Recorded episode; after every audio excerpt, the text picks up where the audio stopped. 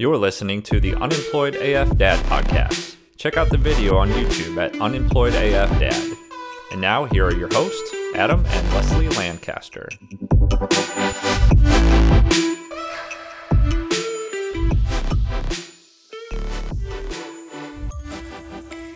All right, everyone, welcome back to another episode of Unemployed AF Dad, Adam and Leslie, and we are so honored to have a special guest today, Mr. Wes Hughes. Thanks for joining. Thank you, guys. Have you met my wife, Leslie, by the way?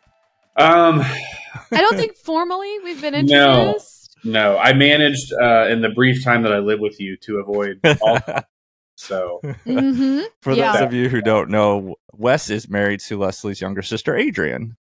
mhm. And So that's the connection. that's here. the connection, and we've known him for a little bit. but Yeah. uh, just really appreciative of you coming on. We've wanted to get you on the podcast for a while. Um, certainly going to let you kind of tell your story and talk, but little background Wes started his alcohol free journey like what, two weeks before us back in April of 2022?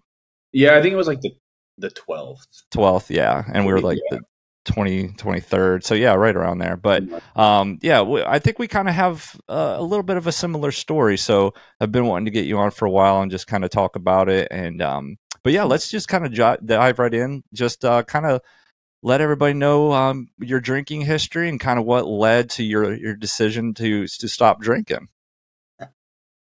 Okay, so it kind of goes back to high school because in high school I didn't drink. I was too scared with like sports, and I didn't want to get caught, and my parents, and um, so I just kind of you know didn't didn't really drink in high school. Well, then I graduated, and that's kind of when you know I'd say it all started. I'd say the summer before college. Um, I'd go camping, and we'd get some beer, and we'd just you know.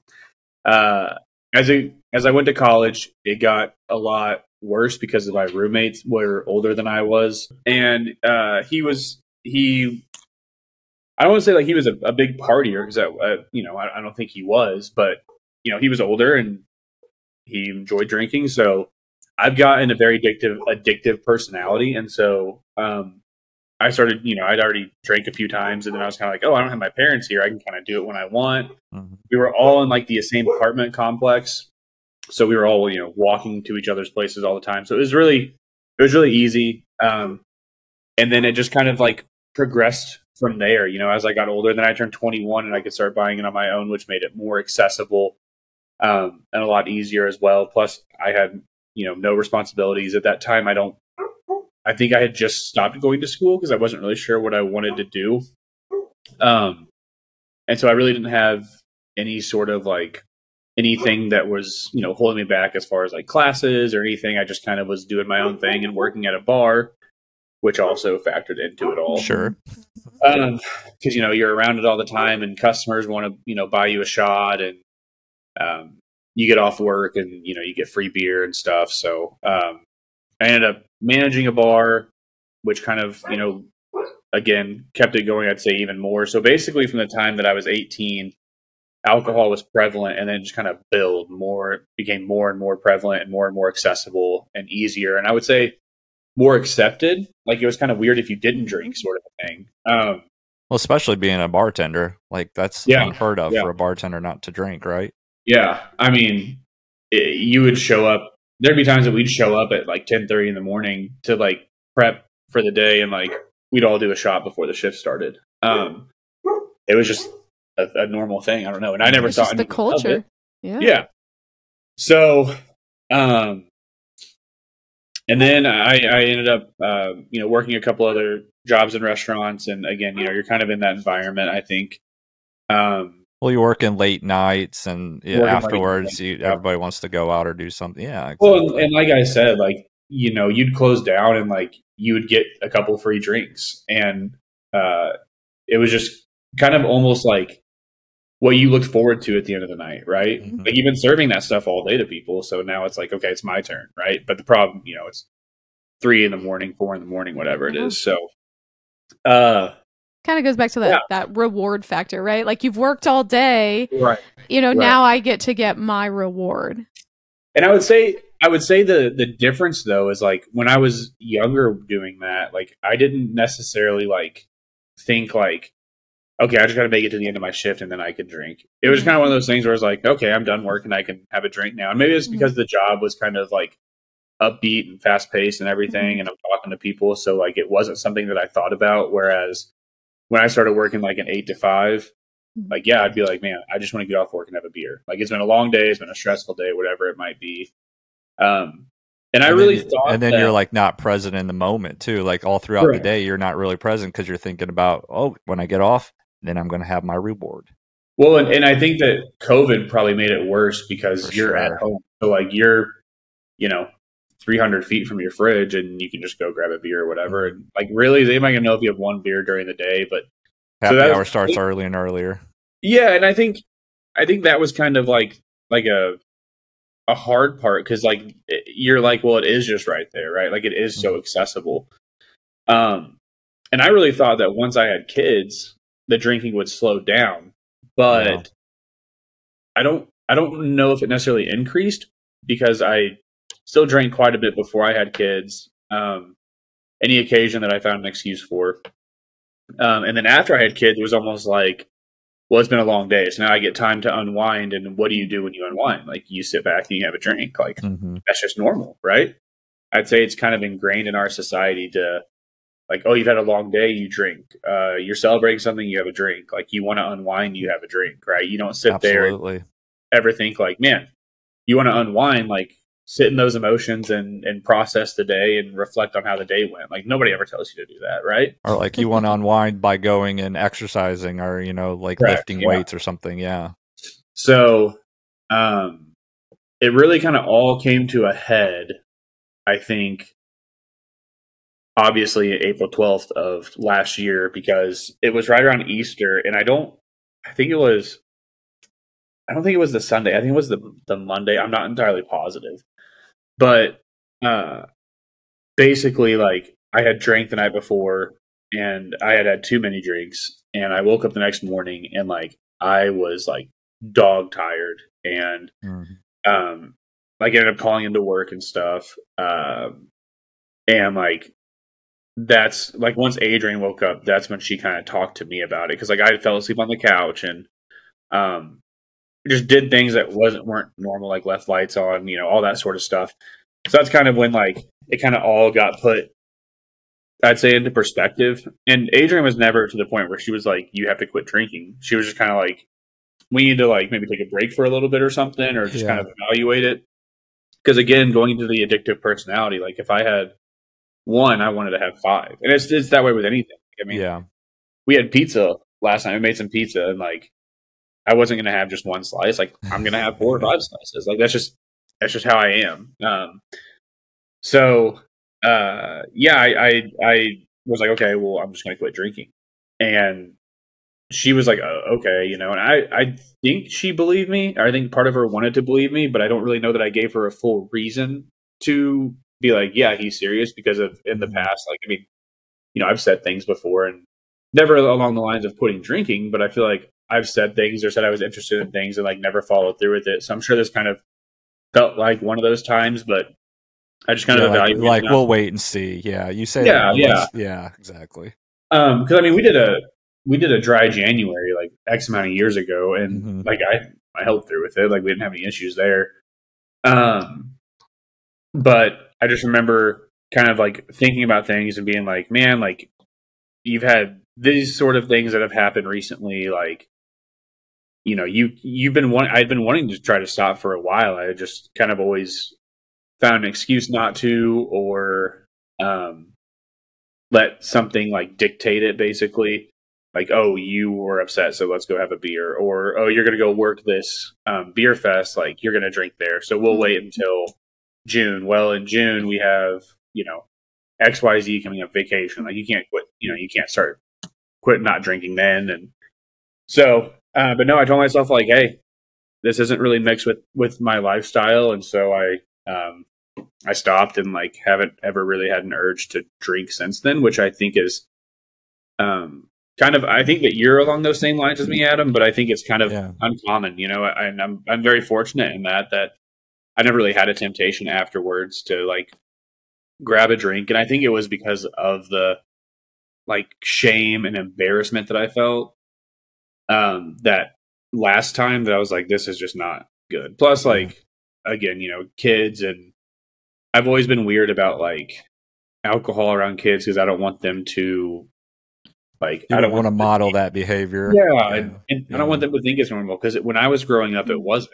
It didn't have Yep. Yep. alcohol in our house all the time, and like I had a cabinet that had bourbon in it and stuff, and like I never had that as a kid growing up. So Yeah. um, trying to, I guess, be the role model too, and so it kind of just all came to a head, and I was like, yeah, I'm just gonna quit drinking, and so um, I did. I haven't really looked back, Yeah. and it's been it's been great. So I think that's interesting going back to when you said, you know, I have an addictive personality. If I was going to have one drink, I was going to have five.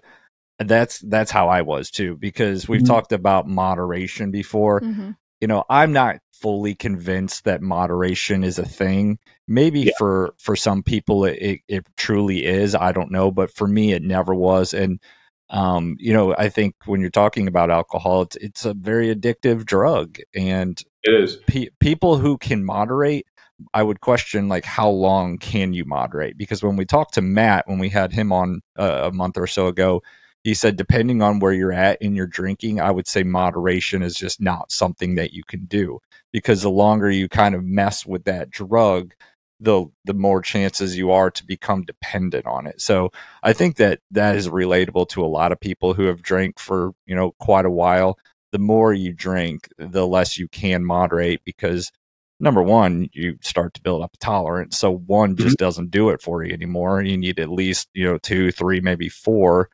Um, but also again, it, you're be, you're forming that dependence on it. Um, and that be, it's really challenging to moderate that. Um, and then going back to what you said, um, kind of about, uh, just lost my train of thought. What was I know I should be writing this stuff down as you talked. I mean, I No, spoke for a very long time. so No, no, I, I got it now. It, just light bulb. You were talking about when you when you stopped drinking, and it really wasn't that difficult for you um, once you made that decision.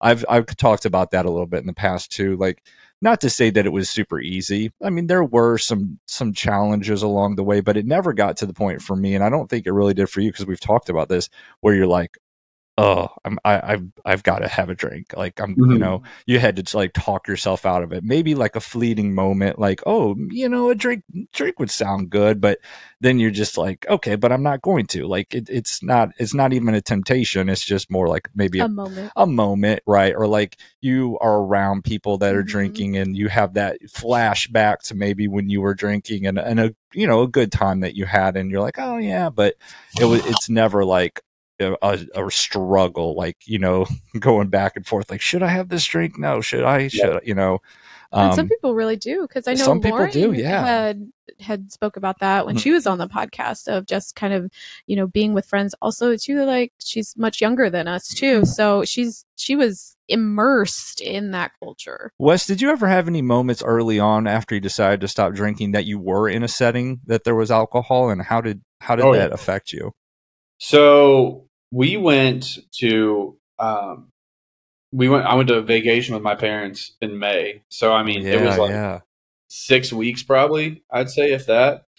And um my my family they don't drink like a ton, but like they were on vacation in Florida Mhm. and they wanted to have a few drinks and so I mean I was around it almost every day. Plus, you know, we've been going to the same spot since my parents were little. Um and my grandma went there and my grandma loved makers and she loved gin and tonics Mhm. and uh, pina coladas and stuff so i think that part of it too is when my parents were down there they kind of like you know like it's Honor her memory. yeah and Yeah, remembrance in a way.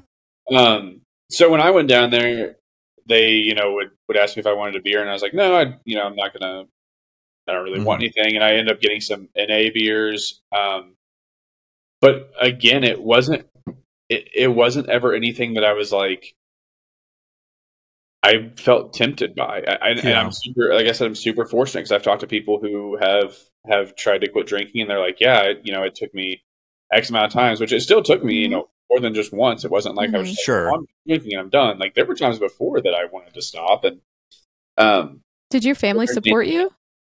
huh? Did your family support you? Yeah, I think at first they were kind of like, like what like why and they were like you know just try this and they didn't really understand it i don't know that i've ever fully opened up to them about it all because Uh-huh. um that's just probably like an emotional block that i have that i will eventually get through um i think i've talked to them a little bit about it but they didn't really know why so they if they knew the why they wouldn't have asked me you know they wouldn't have said hey you want Mhm. to try this or whatever but I mean, there were times I'd be like, "Oh, you know, try this," or "Dad made this, so so try it." Whatever. Like, "Dad Mhm. brewed this beer, you know, taste it." Um, but then after a while, they just kind of were like, "Okay, you know, it's not going to happen." And I had I had friends prior to that too that like I would go over to like their house or whatever, and like they wouldn't have a drink because I'm there, and I'm like, "Guys, I'm not fragile. Like, right. Yeah. Like this is not- my decision doesn't Yeah. mean it has to be yours. you can have a drink." And I almost took it as like an insult of like, "You don't think that I'm strong enough to be around it, right?" Yeah. So Right. Yeah. but then I also understand like you know my like like their their mindset of like hey I'm going to support you in this sort of Right. there were two ways to kind of look at that and um at that time I'm still trying to figure out how to function I guess without alcohol not like on a on a daily basis but like how to process emotions and, Yeah. Or be in social all that settings. Yeah. yeah so well, like that's a great point, though, Wes, that you bring up, like how to process emotions, because I think a lot of times people will drink to, you know, there's a lot of emotion behind it. And so instead of confronting that, it's like, well, I'm just going to drink so I can numb and mm-hmm. suppress and, and push that down. And I don't have to deal with that if I'm disassociated with alcohol. Yeah. And like, is that something that you did like I frequently? mean yeah Or, I mean like were- in, on a very unconscious basis. Yeah, I mean, I, I always drank to. I would say there were times that I drank to escape. There were times that I drank because Yeah. of like it was a good time. There were, I mean, hmm th- there were always times in like, I, you drink because like you enjoy the feeling that you get when you're drunk or you're buzzed. Like that's Mhm. that's why Sure. most people drink. If if they drink because they just like the taste of beer, there's no alcohol options out there. Like Right. Right. I mean, right. well, and that's that's part of like what I used to say too. Is like I was like, oh, I just like the taste of beer, and so I was Mhm. like, well, if you really like the taste of beer, then why does it have to have alcohol in it? Right. And it's like- you know, whatever feeling. So like, you drink to escape whatever, or to get into, you know, like super you when you're drunk or whatever it might be. Like Mhm. you're always going to be hiding your emotions or escaping emotions Mhm. or subconsciously trying to get away from something um, when you drink because you're trying to get out of your normal state of being, like what you're supposed to be. Mhm. Um, so yeah, I mean, there were times that I I drank to for escape. There were times that I drank because I just didn't want to put up with it or or whatever it might Mhm. be. And like whenever I stopped drinking, like yeah, Adrian and I had to kind of like relearn our relationship. Like I had to kind of relearn my relationship with my wife, and That's relatable. Yeah. Yeah. and I mean whatever it is, like you're kind of relearning it because I mean for me it was a 12 year period of my life like it was almost Mhm. half my life i felt like um, had alcohol in it and so i'm trying to And you to guys met. You and Adrian met at Touch at a bar. At a bar. Yeah. You know that you guys worked at together. So like your relationship began um, with alcohol and like, you know sustained. I mean, obviously when you have kids and stuff, things slow down a bit. But um, you know that was just a part of the culture between the two of you, Yeah. and you hadn't really um, had a marriage that was um, sober. Very relatable, you know, Yeah. to Adam and I. Um, and this year has been I mean, there's been like some difficult times when we're just like, man, we are relearning what marriage is. We're relearning how to connect with each other, how to be present with really uncomfortable emotions together, and how to verbally process them and not just, um, you know, try and either like brush it under the rug or, uh, you know, uh, disassociate in some way from that. or even like have like date nights without our trips that don't revolve around drinking. Like, Yeah. what do we do? Like we're sober we're the entire time. Yeah. Well- Wait, what are we? What all are we gonna do? and like for me what i started to notice was like i kind of wanted to go back to like childhood like that was like where i wanted to go back because i wanted to feel that kind of security and i think that in a way i wanted to kind of relearn who i was Mhm. Um, and I, Yeah, I that's would say that it started prior to even Franklin being born, which is 21. So, I mean, you got to Mhm. think there that like there was well over a year where I think subconsciously I was preparing myself for this Mhm. because like whenever he was coming, I found Adrian's old Game Boy, and I was like, "This is awesome." I found one of her old Pokemon games, and I was like, "I want to play this." And I played it as a kid, and I loved it. And so, like, it didn't work. So, like, I bought a, a refurbished version online, and like, I played that for like a couple of weeks, and then there were just other things I did along the way where I was like kind of connecting back to my childhood, which was pre-alcohol Wes, mm-hmm. and I think kind of getting back in touch with myself, which is partially why like when I said I was done drinking, like why it made it so easy for me because it was just um I was already prepared. Like I was mentally there. Mm-hmm. Um and so I had to kind of relearn myself as well. And then by doing that, I was able to relearn Adrian and relearn Phyllis and Franklin and um I mean a whole lot of stuff. You know, goes in relationships with my brother, my parents. I mean, heck, even even my brother in laws and in laws. I mean, there's times mm-hmm. that like you wonder, like obviously not with you, Adam, because you're you were on the same journey. Um, yeah. But I mean, there's times that like you wonder, like, am I going to get ridiculed for for not drinking or for whatever? And luckily, you know, Craig and Art are, are both the kind of people that like, hey, I'm not going to have a drink. That, all right, like you know, yeah. Mm-hmm. no big deal, sort of a thing. I mean, Art might joke around with us, but it's out of love and not out of like is true like animosity. Make, yeah, like making me mad that you're not drinking, sort of thing. So right, um, right. Yeah, that, that brings up a good question. Like when, because I, I know I've talked about this when I stopped drinking. I did have a few people kind of ask why. Like, and, and the first thought is if you decide to stop drinking, that means you must have had a problem, right? Like, why would you stop drinking if mm. you didn't have a problem? That's always what what it seems to be the first thought. And I would, sure. you know, I would always say, well, you know, again, uh, that's a problem can look different to many different people, but you don't necessarily have to, you know, have a problem or hit a rock bottom to decide like, hey, alcohol isn't serving me. I like my life better without it, and mm-hmm. that's why I'm quitting. But did you have anybody who kind of questioned and it was like, well, why are you an alcoholic or do you have a drinking problem when you told them you weren't drinking anymore? Um, not so much because the people that I have in my life, I'm pretty close with and already open with, and so like yeah. I didn't really have any issues just up front telling them like, you know, this is what's happened and um, or this is how I've been feeling. But then also I started doing triathlons, and so um, I was I was pretty competitive with them, and I really enjoyed doing them, and I was getting better and better the more that I did. And so for people who I didn't know too well, I would just tell them like, "Oh, I race triathlons. Like, I, I don't, you know, I'm trying to do whatever and so i just that's that's yeah nice to have that of because people aren't going to question that right yeah, like you oh that in, makes sense in peak physical shape yeah. so yeah yeah yeah and there was I remember there was one time and I, and I and this is a time that really stuck out to me and it's nothing like negative or anything but it was when i was kind of like maybe my parents don't know that like i'm serious about not drinking again. Um, because i went to a tournament with my dad a golf tournament that he was working we went to his tent and it was a we had, they had friends who whatever like owned the tent and it was like a, a, corporate one and so there was alcohol. I mean the free alcohol and there was free food. Um and one of the ladies is like hey let me get you a drink. My dad's like no i'm working and i was like yeah i'm good and my dad goes yeah he races triathlon so he's not drinking for now and i was kind of like well i've told you like i'm just not drinking anymore but that was when it's kind of like and maybe it's it's a product of who i was as a person of like saying I was going to do something and not following through with it.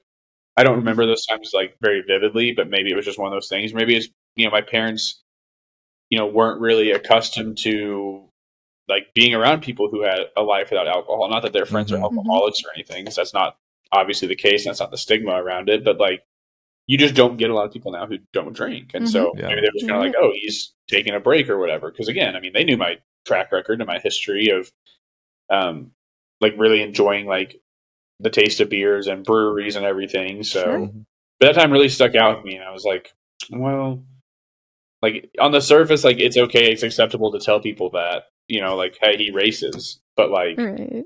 deep down if you're like, well, he just doesn't drink, I'm afraid that, you know, maybe they don't say that because then they'll either question themselves or the person who you told will start questioning things or Yeah, like, Uh, oh, I wonder what happened. I wonder what that story is. Yeah, or you even know? question why they drink themselves. And again, Yeah. We've talked about Oh, it. yeah. It makes people uncomfortable. yeah, And- when you do that, that that uncomfortability that comes with like self reflection and Yep. Mhm.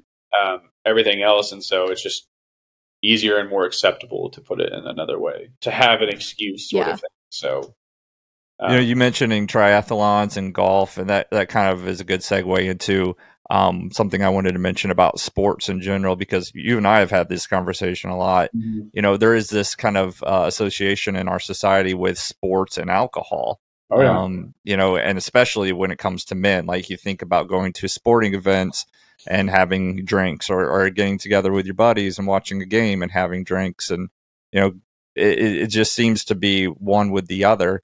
And I know for you that that was kind of a struggle, like watching sports without the alcohol. And it was for me too, because that's just what I did. That was my routine. Yeah. I would go downstairs, turn on a game and, and grab a drink. yeah, and and uh, as you know, I'm a I'm a diehard Chiefs fan. So uh, right. yeah, um, which is nowhere near the truth. But um, I, I think when I drank, sports became a lot bigger to me than they should have been. yeah. Um, and they were like they were like life at that point. Like I would drink and I just get so invested in my team, and then I would start Mm-hmm. saying like negative things about other people, or just kind of making. I don't know the language that I can use on this show, so we'll just tone it down. to kind of making a butt face of myself, I would say. um, and and like I said, like it was almost like like sports would dictate like my life for a while. I mean, when the Blues Yeah. won the cup, like yeah, I celebrated. When the oh, Chiefs me won, too, man. me too. yeah, when the Chiefs won the Super Bowl, I was butthurt and everything. um, and so actually, sports was kind of a weird topic because um, I, I had been trying to get away from that, and again, it took being in my emotions and being emotionally present for me to realize like that I need to detach myself. Like, don't get me wrong, I still cheer for the Cardinals and the Blues and all them, um, and the 49ers. You have it. You put it in perspective. Yeah, it puts it in perspective, and like they're just people. It's just a sport, right? So Yeah. like, I don't have the disdain for the Chiefs or the Cubs or whoever it might be because I'm I've learned to appreciate the sport for what it is. Um, now, going to a sporting event is a little different because there aren't really like any NA options at at games. Yeah, Um, that's that's unfortunate. I mean, I'm hoping that changes because you and I are are pretty big NA fans, and we've seen Yeah. kind of the emergence of really good NAs um, in just in the last few Mhm. years, and uh, and I hope that it does start to kind of trend towards you know sporting events because. I mean, I, I have memories of going to sporting events with my dad when I was a kid, and I will, you know, if my kids want to go to sporting events, I want to be able to take them and not be around a bunch of drunks, and you know, and and just the- ruckus that sometimes you tend to to see at sporting events as people drink more and more. Um, so yeah, I I agree. I, I wish there was a, a few more NA options at at sporting events. I mean, it'd probably be like fourteen dollars for one, but for half a cup. But it also Right. brings to the to the table again, going back to how much do people like the sport and how much do they enjoy the excuse to drink? yeah, Hmm. Yep. You know, I mean, and that was something that I've dealt with and something that I've learned about. Like, there were times that like I would drink even if my team wasn't playing because it was a good game or whatever it might be. Mhm. And now I find myself like at night being like all excited for it. And then I turn on, I'm like, well, I'd rather watch this documentary about functional mushrooms, or I'd rather do this. I'd rather you sound like Leslie. so I'm just kind of like I will watch that documentary with you 100%. I I I, I have been I don't know too much about them yet, but I am all on board with like yeah. Did you watch um oh what is it? It's the the fungus. fantastic fungi. Yes. Did you watch it? I did. Oh my god. My that- mind was like blown. Yeah. Blown. The more like, that I hear amazing. about it, and the more that I um like read and stuff, like the the fact that alcohol is a legal substance Mhm. and stuff like psychedelics aren't Mhm. absolutely blows my mind. Um, Mhm.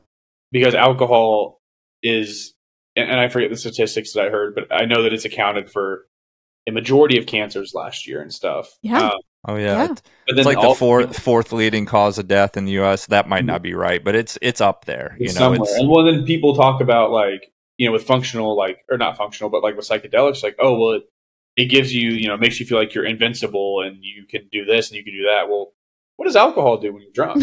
like when you're drunk, you You're- have You are. Impaired judgment. You think, yeah, you have exactly. control, and you drive, and you like Yeah, that's you the feel scary like part. invincible, and, and so I don't think that's. I mean, psychedelics. I don't, you know, agree that they should be used like on a daily basis or Right. anything like that. But um, I do know that people have done. Um, oh, what is it called? A microdosing, yep, and they've had a lot of really good success with microdosing. And if you have, you know, depression, anxiety, um, any like just trauma that you're trying to work through, it Mhm. really helps to bring that stuff to the surface and in a very um um like a linear way so that you can process through it rather than kind of just being in this like abyss of emotion and not not understanding how to process it. Mhm. So I think that there's some really amazing benefits to it and I actually looked up in like the St. Louis area there's actually some psychologists that are working with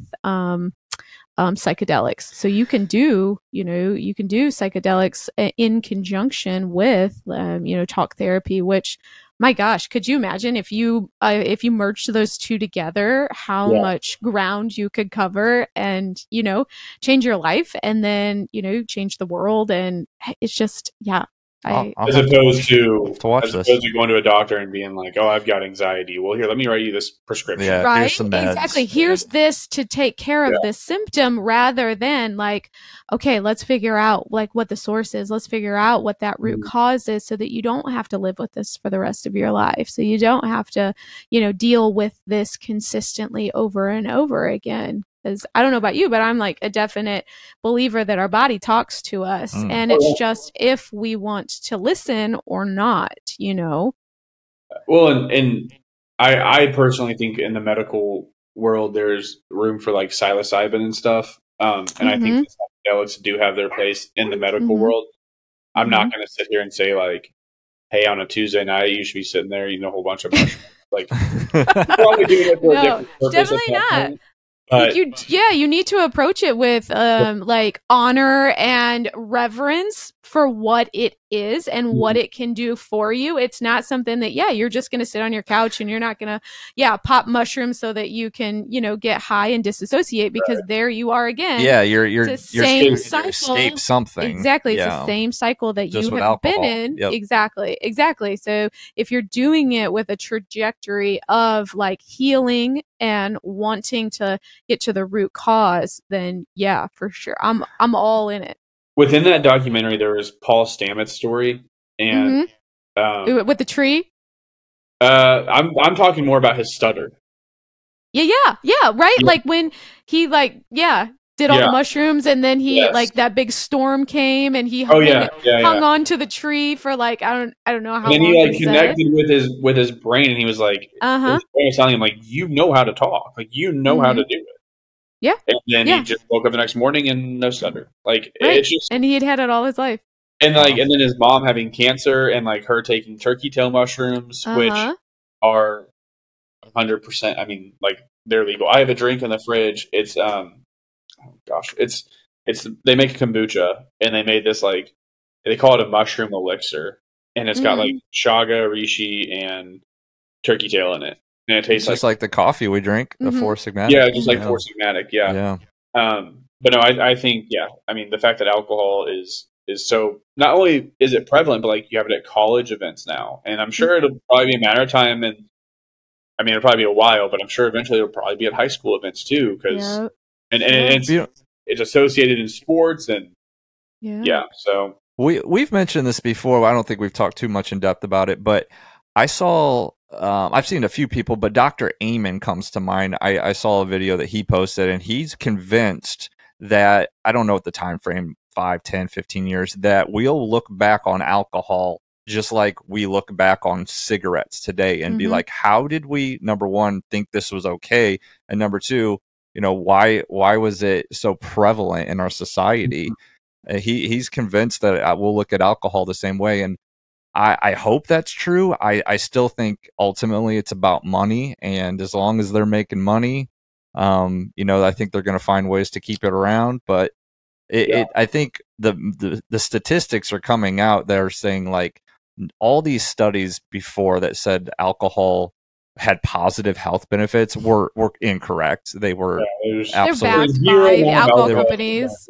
for you. exactly. I mean, you just you talked about earlier the the association with cancer and um you know Alzheimer's. yeah it you know, just just it increases your your chances of getting sick in so many different Mhm. ways not to even mention just you, your day to day you just don't feel very good we talked Yeah. about like how i didn't realize how bad i felt until i stopped drinking i was like oh this is how you sleep this is how you the kind of energy you have every day like this is what it's supposed to feel like this is not how i felt when i was drinking and mhm. you know, I was like you, Wes. I didn't drink every single day, but you know, it can carry over because you drink drink a little bit too much one night, and then you're kind of feeling sluggish for the next two or three days, and then you drink again, and it just you repeat the cycle.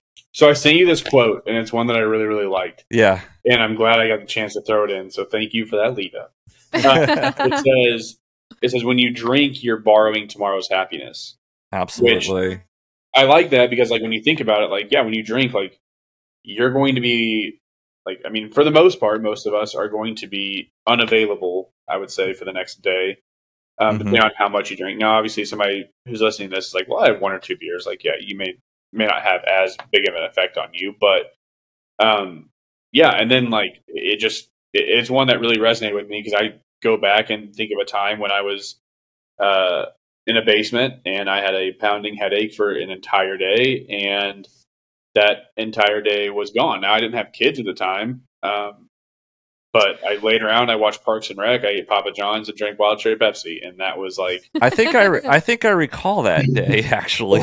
I, I, I, did, I mean, like that entire day was like it was gone, and it was a day that I could have spent with my wife. It was a day I could have spent with my niece. It was a day I could have spent doing hundreds of other things, but instead I just yeah. couldn't do anything. And so, yeah, it, it, it's a quote that's really stuck out with me. So, I mean, and there's yeah, there's so many weekends that you look back and you know, as you get older, at least in my case, even the less I drink, still I just didn't feel very good. Then I mean, it would only have to be a couple drinks, and I, you know, yeah, I wasn't down for the count the entire day, but you wake up a little bit later, you with a little bit less energy. It takes you a bit longer to get going, and you've already lost, you know, maybe three or four hours of your day that you, you know, would have been, Okay. a, yeah, would have been, you know, um, accomplishing something or enjoying it and why? You know w- your weekends are so precious you know for the, those of us who work in a you know traditional monday through friday job.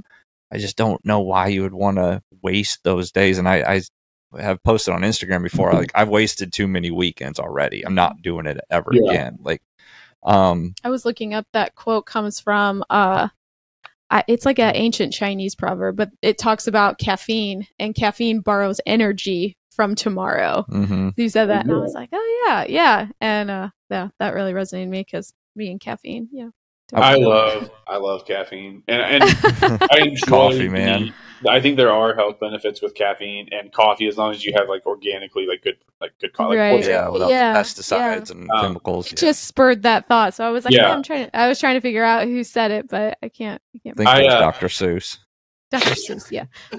Oh, the the ancient. Chinese Caffeine. proverbist. he was wise He was wise. Um, Oh my gosh. No, I also, I also, it came down to sort of a like relationship with my kids thing, and then also like respect for my wife because like on the nights that I stayed up and drink, like I wasn't available in the morning to get Sure. up early with the kids whenever because you know young kids they get up early and like to let her sleep, um, or to spend time with them in that or those early morning hours, or if I did, I was not one hundred percent there. I'm like fighting around to get some coffee in me or something and letting Yep. them watch TV. Whereas um, now I'm I'm I'm more available to get up early to spend time with them. Um, maybe, maybe let her sleep whenever I can, that sort of thing. Mhm. So um, Yeah, I- yeah. You're more like present and I yeah. available. I love the schedule that I'm on now that I you know don't drink because I I think you and I Wes were pretty similar in that we like to stay up a little bit later. We used to, you know. Um, because again, it gave us an excuse to maybe like stay up and watch a game and, and have a few drinks after you know our family went to bed. And now I, I like going to bed when they go to bed because I like being up early. And you know, I, I think we were meant to be that way, right? When the sun starts going down, that's when our bodies just start winding down, Yeah. and the longer you We kind have- of delay that, then the sometimes the harder it is to fall asleep. That's the whole natural chemical process. Like when the sun is going down, your your body naturally releases melatonin, Mhm. which tells your brain, "Hey, it's time to it's time to shut down. It's time to go to bed," rather than you know. And then when the sun comes up, tells your brain, "Hey, it's time to wake up. There's light here." Yeah. And Wes, there's is there books any? with- it's I'm reading a book called Think Like a Monk by Jay Shetty, and I Oh, I love Jay Shetty. His podcast is amazing. and he said I actually just read a chapter on sleep because like uh Adrian's transitioning to a job where she's getting up super early now. Um Mhm. but anyway, it was it was talking about like between it's something with HGH and your body. And it's there's a benefit to it and something happens with the release of it. But the times that you release it most are between 10 and 12. So if you're staying Uh, awake yes. those times, If, you're yeah, not, if you're not asleep during that time, yeah, you're not getting the benefit, uh, that maximum benefit that you could be getting. Mhm. but no, I've been uh, obviously on nights that I can, like you said, Adam. I'll I've been trying to go to bed at nine forty five ish, yeah. um, and so anybody listening, don't come to my door at ten o'clock. and then I've been trying to wake up with the sunrise because there there are benefits to getting up with the sunrise, and um, I'm a firm believer in technology doesn't really have a place in the bedroom, and um, like there's you know you should limit.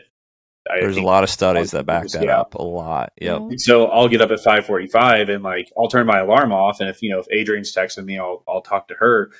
Um but other than that, you know, I I put my phone down and like go outside and like you just sit and like you're in nature now. I'm lucky enough that I Oh, have a porch, so And it's so Uh, nice too. It's just quiet, and you're just enjoying the sounds and the Yeah. sunrise. well and your brain like you're giving your brain a chance to wake up. And the way that it was put was if you if you get up and like you're automatically checking um I think this was Corbin Burnes that said it, possibly. But if you're checking like social media and you're doing this and you're doing that, like you're essentially like letting in thousands of people into your life before you've even brushed Yes. your washed your hair. Yeah. And Mhm. I was like, that's such a good way to put it. And so we're gonna we're gonna get a, a sunrise alarm clock and see how that goes to where it kind of like when the sun rising, it's you know mimicking that in your room. Um, That's But yeah, I mean, I there's- love that. Yeah, I love that you brought that up because I just was listening to a Mark Gross podcast and he was talking about you know, so not even just social media, just technology in general, and how you know our central nervous system was not created to be able to Mhm. consume Mm-mm. all of the the things that are coming at us on a consistent basis no wonder that anxiety and Mhm. depression and you know all these chronic illnesses are through the roof because our bodies cannot handle you know the technology can be great you know having information at your fingertips is good but if if you're getting it constantly throughout the day you know our bodies just can't handle that and as a result we are more anxious we are more depressed because we're not spending as much time out in nature or just in silence with our own Yeah. thoughts like when was the last time you just sat and thought for a while yeah, yeah, you don't. not not you You specifically always but- have some sort of distraction. I mean, unless you like, I've I've taken to meditation, so I, I really enjoy meditating. Mhm. Um, Mhm. but like, unless you do that, like, no, there is a constant distraction, and it's. I would say technology would be the cause for ninety nine percent of like disagreements with Adrian and I because she'll be trying to talk to me and I'll I'll be like focusing on the game, or I'll be trying to talk to her and Mhm. she'll be like looking at something. Um, it was yesterday. She was looking up something about Taylor Swift, and I was trying to get her attention, and she wasn't responding. And I was like jokingly, I go, "I don't like what Taylor Swift is turning you into." But- Leslie's but- notorious for that. We she cannot Oh. multitask. If you try to talk to her while she's like on her phone doing something, it's like talking to a brick wall. I it's can't- just no I response. can't multitask like when I'm trying to look uh, for something and and uh, like absorb information. I can multitask like take care of the kids and mm, you know make a meal and and things like that. But like no, if I am like searching for something on my phone or I'm looking at something like that's my attention and that's all I can do. If you, Especially you if it's Taylor Swift. I mean, let's be real.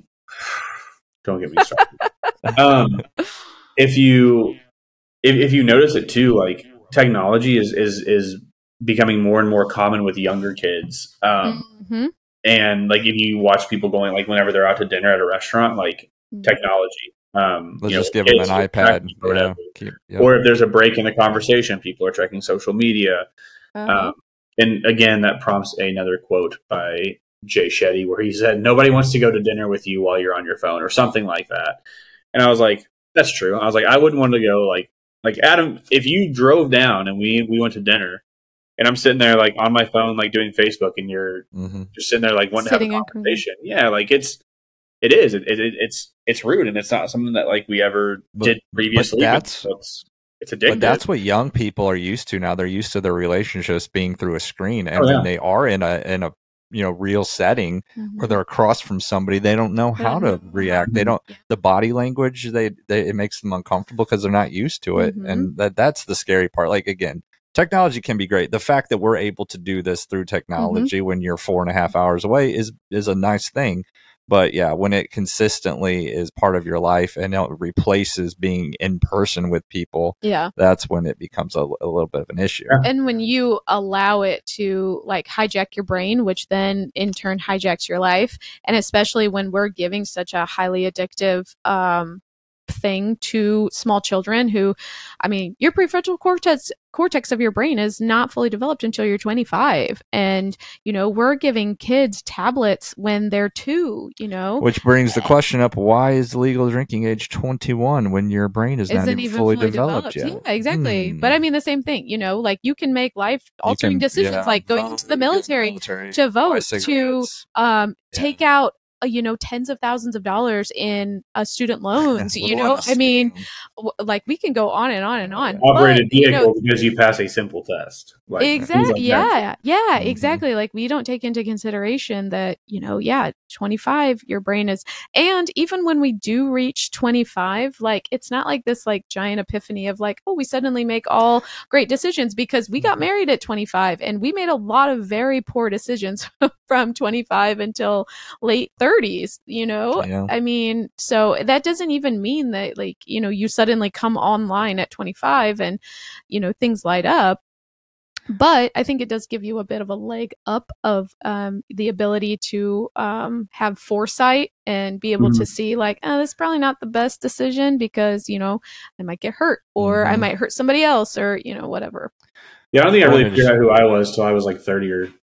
I'm yeah, 30 I'm still now. figuring it out. Yeah. Oh, I was early 30s. Uh, Yeah. You know, went through the whole like surrender thing, healing. You know, I'm still in the midst of that. I'm still trying to figure it out, Mhm. and I think that's the, like one of the most beautiful things about having children is that children have this amazing ability to hold up a mirror in front of you and show Oh, yeah. you like every single thing that Mhm. you know is wrong with you. I mean, I know that's probably a little bit harsh, and you know, maybe uh, Maybe just things you need to improve but on. things yeah. that you need to improve or things that are not serving you or, or Mhm. things that yeah you need to figure out about yourself um Yeah. but you know some people will be like oh my gosh that's really terrifying about children but for me like that was the magic of having kids you know because i don't know where i would be if we had decided not to have children i don't know where i would be because i don't think i would have ever invested in myself just because I felt like I deserved to. I I brought children into the world and I decided, you know, to bring them here and so now this is my responsibility to teach them, to raise them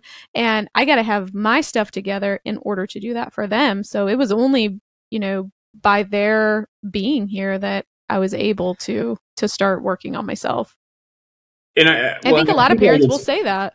Yeah, and, and like it's hard to like really, I would say, have it together before you have kids Mm-hmm. because like you don't know the responsibility that Yep. that goes into it, and then like not, and, and this isn't in a bad way. This term gets you know the word selfish is is always has a negative you know whatever, but like.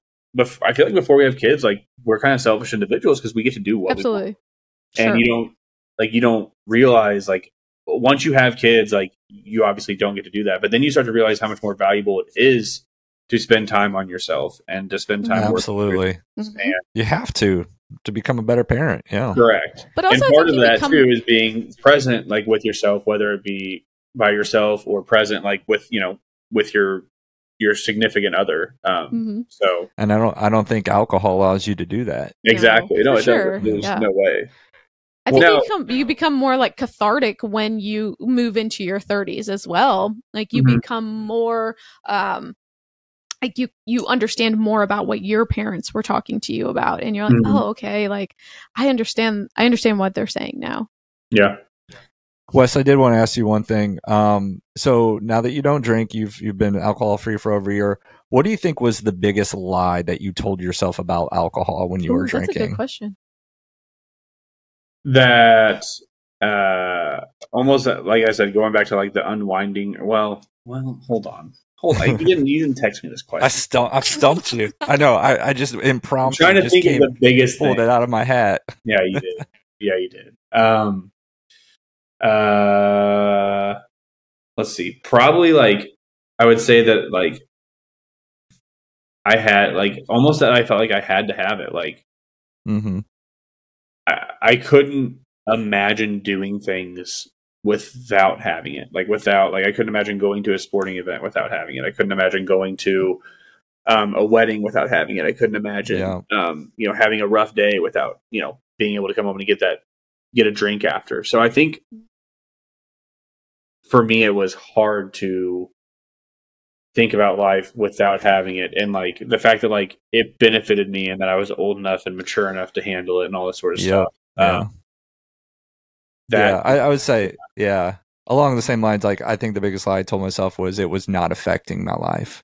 That I had, Yeah, that's a good one. control. Yeah, that's a good because one. you you really don't you know see it from a different perspective, obviously, until you're on the other side, and that's when you can be like, wow, it really did have control of my life.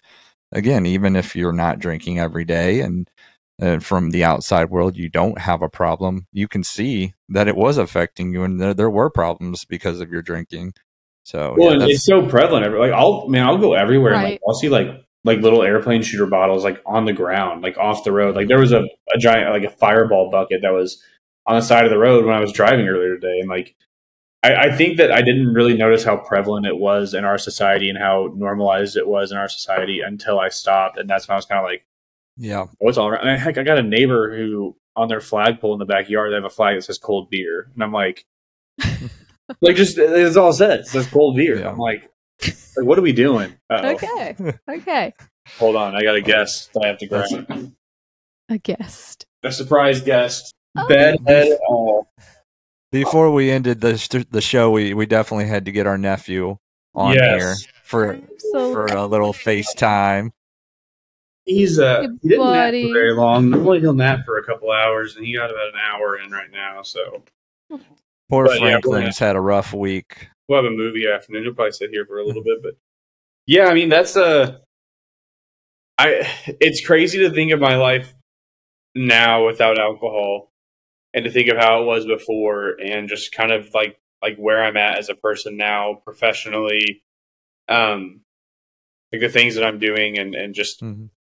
it's crazy because uh I just never thought it would be like a thing like I never thought it'd be possible um Yeah, it impacts every single area of your life. Yeah. Well, and and and I'm just so much better off, and I know myself so much better, and hmm I can spend time with myself without having to have a distraction. I can sit outside, um, you know, with just nature and just be. Um, I can spend time with my wife. We can go out to eat and not have to get, you know, alcohol and enjoy, you know, and have a quality conversation. And I don't need that sort of like Well, Uh, you're not, you're not focused on where your next drink is. Yeah, like I don't need that social lubricant to like I, I can just be who I am and like I'm also kind of at peace with that in a sense of like I am who I am and like people don't want to be around that or they don't appreciate that, then hey, that's you know that's fine. Like it is what it is sort of a thing. So sorry, I didn't mean to cut you No, off. go ahead. Um, but yeah, that is like so empowering that you say, you know, that you just get to be yourself and Mhm. that's it. Um, because once you stop drinking and you don't have anything to kind of, um, yeah, be that social lubricant for you. Like you're kind of forced to decide um, who you want to be and and who you are, and dive into that stuff. And uh, it's really empowering to go into a social situation and just be like, I'm not Mhm. nervous, I'm not worried, I'm not because I know who I am 100% at my core, and uh, you know you can have you you're comfortable having like the deep conversation you're comfortable having um like you want to have that connection mm-hmm. um and then hopefully you know you're with people that want to have mm. that heart connection with you. Absolutely. Yeah. Yeah no I mean, and like you said there is something like there is something to be said about how it feels to know that you don't like need that like and I can mm-hmm. be my truest self at all times. Like I don't have to mm-hmm.